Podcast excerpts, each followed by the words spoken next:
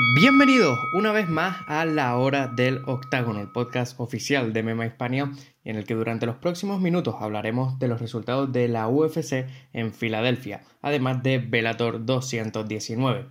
Haremos también un repaso de las últimas noticias del mundo de las artes marciales mixtas y haremos una previa de UFC 236. Aquí empieza La Hora del Octágono.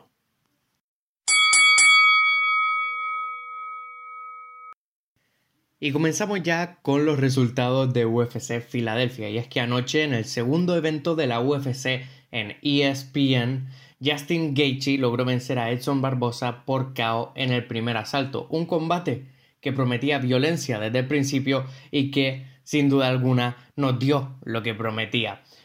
Un combate en el que ambos empezaron golpeándose a las piernas, pero finalmente un Gaethje que a través de su presión, y como hemos visto a Barbosa en sus últimos combates, es uno de los principales aspectos de mejora en el que tendrá que trabajar, pues Gaethje a través de esa presión logró que Barbosa fuera el que se hiciera hacia atrás, acorralarlo contra la jaula y finalmente en uno de esos escapes laterales de la jaula, un crochet de Gaethje finalmente tumbó a Barbosa.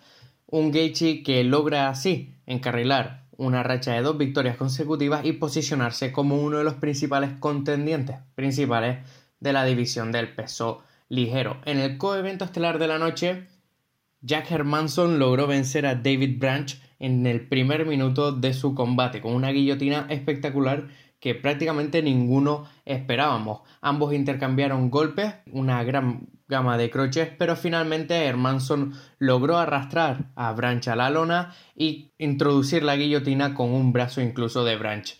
Dentro, Hermanson que sorprendió a todos y que se convierte así o se estabiliza en una división que siempre está cambiando. Además, en la misma cartelera, Josh Emmett volvió a demostrar su gran poder que tiene en esa mano derecha y es que a pesar de ir perdiendo contra Michael Johnson, en el último minuto del tercer asalto logró noquearle con una volea con esa mano derecha. Emmett regresa así después de haber perdido en su último combate contra Jeremy Stevens por KO y veremos cuál es su futuro en la división del peso pluma. También Michelle Watterson logró imponerse sobre Carolina Kowalkiewicz, en esta ocasión por decisión unánime.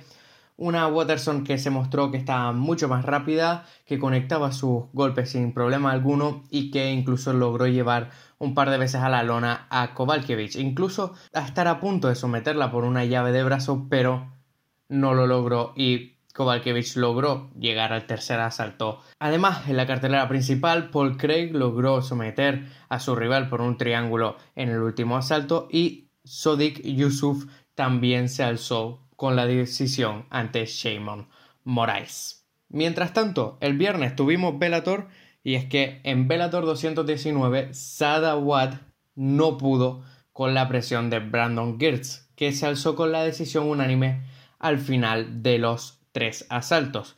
Además, en el coevento estelar de la noche, Daniel Strauss logró volver a la racha de las victorias después de haber estado prácticamente paralizado y que los médicos le dijeran que no iba a poder volver a subirse al octágono. Este lo logró, volvió a la jaula de Velator y no solo volvió, sino que volvió de manera enfática, noqueando, tumbando a Shane Cruikshank, finalmente cogiendo la sumisión, ese mataleón en el primer asalto y volviendo así a la racha de las victorias. Y quizás dos de los luchadores de los que más esperábamos en esta cartelera, que son Andrei Koreshkov y Joe Schilling, y que ambos se alzaron con las decisiones unánimes, tanto ante Mike Jasper contra, como contra Keith Berry de forma respectiva. Fueron dos carteleras, tanto UFC en ESPN 2 como Bellator 219 fueron dos carteleras que sobre deliberaron en lo que pedíamos. Bellator 219 con grandes combates.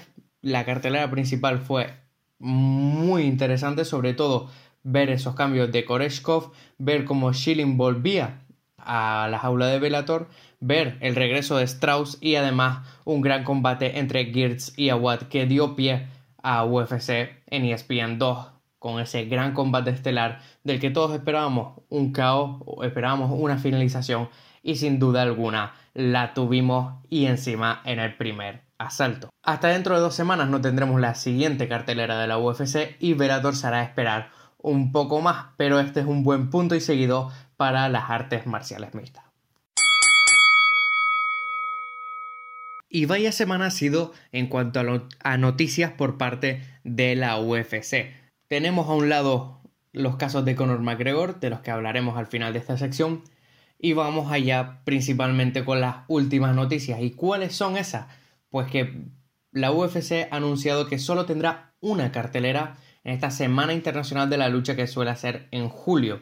Su evento UFC 239 este año será el sábado, como siempre, y solo tendremos la inducción en el Salón de la Fama, además esa semana, además de una serie de eventos que hará la UFC durante esa semana. Y es que ha ido anunciando la UFC los combates para esa cartelera. Como decimos, tendrá lugar el sábado 6 de julio en el T-Mobile Arena de Las Vegas. Y la cartelera principal de momento tiene esta pinta. John Jones defenderá su título de nuevo este año contra Thiago Santos. Sabíamos que había especulaciones de que Jones se podría enfrentar a Miocic en julio, pero finalmente es Santos el que peleará por el título. Además, Amanda Nunes defenderá su título del peso de 135 libras ante Holly Holm, también en el coevento estelar de la cartelera, y dos combates que han sido anunciados de forma que nos ha cogido totalmente desprevenidos y es que Jorge Masvidal regresará al octágono en julio para enfrentarse al recién llegado, a Ben Askren. Además, un combate que decidirá el siguiente contendiente por el título del peso completo y es que Francis Ngannou se enfrentará a Junior Dos Santos también en esa cartelera. De momento no hay más combates anunciados, pero los iremos actualizando a través de mmahispania.com. También se ha decidido el combate estelar de la noche de la cartelera de UFC 238 y es que por el momento era Valentina Shevchenko contra Jessica Ay, pero como Dana White anunció hace dos semanas ya y con la renuncia de TJ Dillashaw del título del peso gallo, será Henry Sejudo el que suba una categoría de peso para enfrentarse a Marlon Moraes, un Sejudo que tiene la oportunidad de convertirse en el siguiente campeón en dos divisiones y que deja un poco su división abandonada después de que Dimitrios Johnson se haya ido a One. Un Dimitrios Johnson que, por cierto, logró vencer en su debut en esa compañía este mismo fin de semana. No así como Eddie Álvarez que perdió por caos técnico en el primer asalto. De momento, UFC 238 tiene los siguientes combates confirmados. Henry Sejudo contra Marlon Moraes, Valentina Shevchenko contra Jessica Ay, Tatiana Suárez contra Nina Ansarov, Taito Ibasa contra Blagoy Ivanov, Feliz Herring contra Xiao Yang Yang y Caitlin Chukagan contra Joanne Calderwood. UFC 238 tendrá lugar el próximo 8 de junio en el United Center en Chicago y por el momento tenemos esos combates anunciados, aunque como sabemos tendremos que estar al tanto a ver cuáles cambian. Y ahora una noticia que cambia, cambiamos un poco de tercio y es que Cain Velázquez, después de haber perdido su último combate contra Francis Ngannou en tan solo 26 segundos, hará su debut como luchador profesional de wrestling en Triple Mania, la promoción de la Triple A. La promoción fue fundada en 1922 y y su evento, este Triple Mania, es como el WrestleMania de esta promoción. Tendrá lugar en la Arena Ciudad de México. Y por el momento, Velázquez no tiene un rival determinado, pero sí que sabemos que ha estado entrenando con la WWE en Florida y que siempre ha sido un entusiasta de estas peleas profesionales. Además, en la conferencia de prensa declaró que será un luchador dentro del ring y que poco a poco irá aprendiendo más de este nuevo arte. Y bueno, vamos ya con las noticias de Conor McGregor. Tenemos dos y además hemos hecho un vídeo especial en MMA Hispania que pueden acceder a él a través de nuestro canal de YouTube resumiendo un poco la situación. No entraremos en gran detalle, pero sí que comentaremos las últimas noticias. La última que sabemos es que según Tariq Panja del New York Times, este informó el lunes por la noche, martes por la mañana, que Conor McGregor estaba bajo investigación por un presunto delito de agresión sexual. Este fue cometido el pasado diciembre en Dublín y que debido a las leyes periodísticas e informativas que hay en Irlanda, no se había podido atar el nombre de McGregor a este caso, sino que simplemente se puede poner un luchador o incluso solo se puede decir un atleta muy famoso irlandés. Por el momento, McGregor no está imputado, está siendo investigado y la investigación la está llevando a cabo la policía irlandesa. Y la otra noticia de Conor McGregor y con la que despertamos prácticamente el martes es que se retiró a través de Twitter. Este retiro parece ser una jugada que ya empleó en 2016 y que es una jugada prácticamente para negociar un mejor contrato para obtener acciones en la UFC, cosa que el irlandés ha estado exigiendo desde hace un par de combates. Veremos si, si este retiro es oficial y dura bastante en el tiempo, pero Dana White comentó sobre la situación diciendo que lo entendía, que él haría lo mismo y McGregor desde entonces ha estado activo en Twitter y sobre todo referenciando a ese retiro. Tendremos que estar atentos a las últimas informaciones, pero parece ser que el irlandés volverá a pelear. ¿Cuándo? De momento no lo sabemos. Pueden estar actualizados de todas estas noticias y al tanto de las últimas noticias tanto de McGregor como de las artes marciales mixtas a través de mmahispania.com. Y desde el 19 de enero no pasaba esto, pero la semana que viene no habrá ninguna cartelera ni de la UFC ni de Bellator.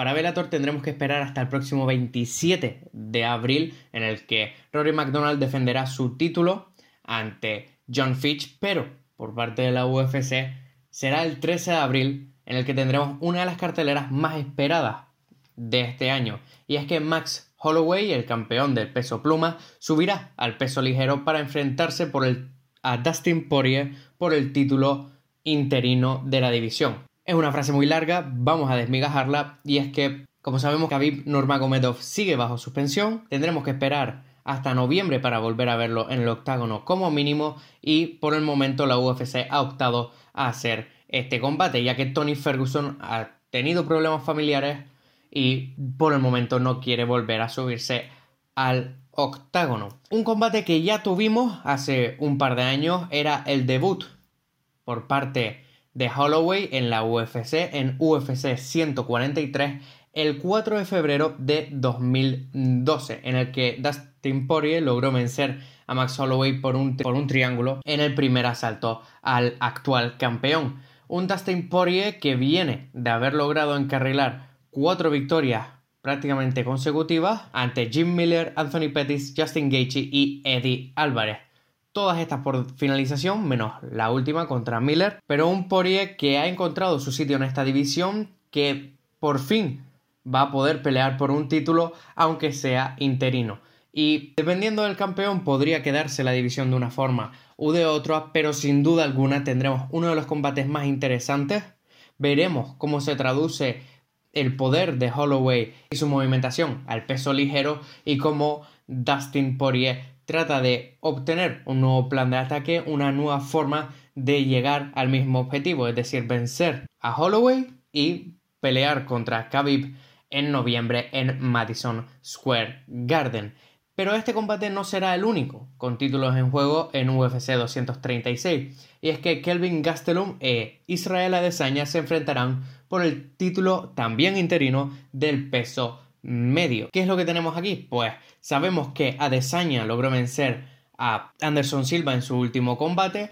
En esa misma cartelera, Gastelum tendría que haberse enfrentado a Robert Whittaker, pero una hernia entre otra serie de lesiones, le impidieron pelear. El combate fue cancelado el mismo día y ahora Gastelum por fin vuelve a tener este intento para alzarse con el título. Adesanya, por su parte, prácticamente se cumple ahora un año en el que entró en la UFC y ahora en abril va a tener su primer de obtener un título. Desde entonces ha logrado vencer a Rob Wilkinson, Martin Bertori, Brad Tavares, Derek Brunson, Anderson Silva y veremos si logra hacerlo contra Kelvin Gastelum. Un contraste de estilos en el que Gastelum tratará de noquear a Adesanya con esa izquierda, podría implementar algo de su wrestling para llevarla a la lona o como mínimo para distraerle y hacerle que gaste energía, bloqueando esos derribos, mientras que Adesanya tratará de mantener esa distancia con el directo, emplear muchas patadas al cuerpo y sobre todo a las piernas para que a Castellum se le haga complicado cerrar esa distancia y veremos quién se alza con el título. UFC 235 además tiene a Eric Anders contra Khalil Roundtree, Wilson Hayes contra Alexander Pantoja, Montel Jackson contra Andre Sukamtat, Ovin St. Prue contra Nikita Krylov, entre otros grandes combates. Podrán seguirlo, evidentemente, a través de mmahispania.com, nuestras redes sociales y nuestro canal de YouTube, donde subimos siempre un análisis de la cartelera. Pero eso es todo por hoy. Hasta aquí llega esta hora del octágono. Seguramente la semana que viene descansaremos. Evidentemente no hay UFC, pero si hay algún tipo de noticia podrán seguirla a través de mmahispania.com a través de nuestra página en Facebook y a través de nuestro Twitter. Yo soy Adrián García, redactor y editor de mmahispania.com y esta ha sido la hora del octágono.